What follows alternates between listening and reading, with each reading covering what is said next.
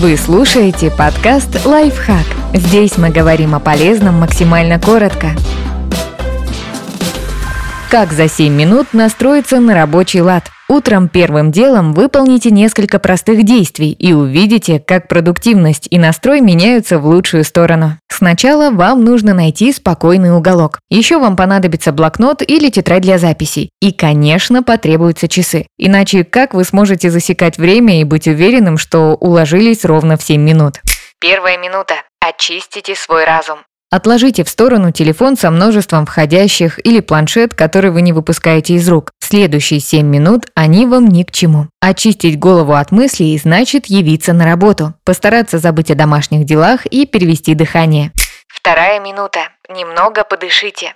Глубокое дыхание успокаивает и помогает сфокусироваться. Следить за дыханием полезно на протяжении всего рабочего дня, а в начале дня такая разминка поможет остановить поток мыслей и направить его в правильное русло. Просто спокойно сидите и дышите.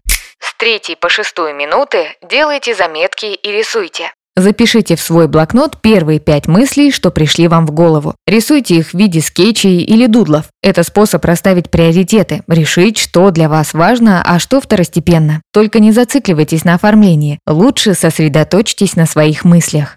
Седьмая минута. Проанализируйте. После того, как сделаете несколько заметок, посмотрите на время и убедитесь, что успели все зафиксировать ровно за минуту до конца. Теперь можно приступать к анализу. Просмотрите свои заметки второй раз. Подумайте, о чем вы написали и почему. Выберите за последние 30 секунд только один пункт из всего списка и сосредоточьтесь на нем. Например, если вы сделали беглую заметку о том, что нужно закончить отчет, сфокусируйтесь на этой задаче и подумайте, как именно вы собираетесь ее сегодня решать. Вот и все. 7 минут. Советуем следовать этому простому плану каждый день. Настроиться на работу и втянуться в дела становится намного проще, как и выбрать самую приоритетную задачу. Попробуйте придерживаться этой методики по крайней мере неделю, и результаты вас приятно удивят.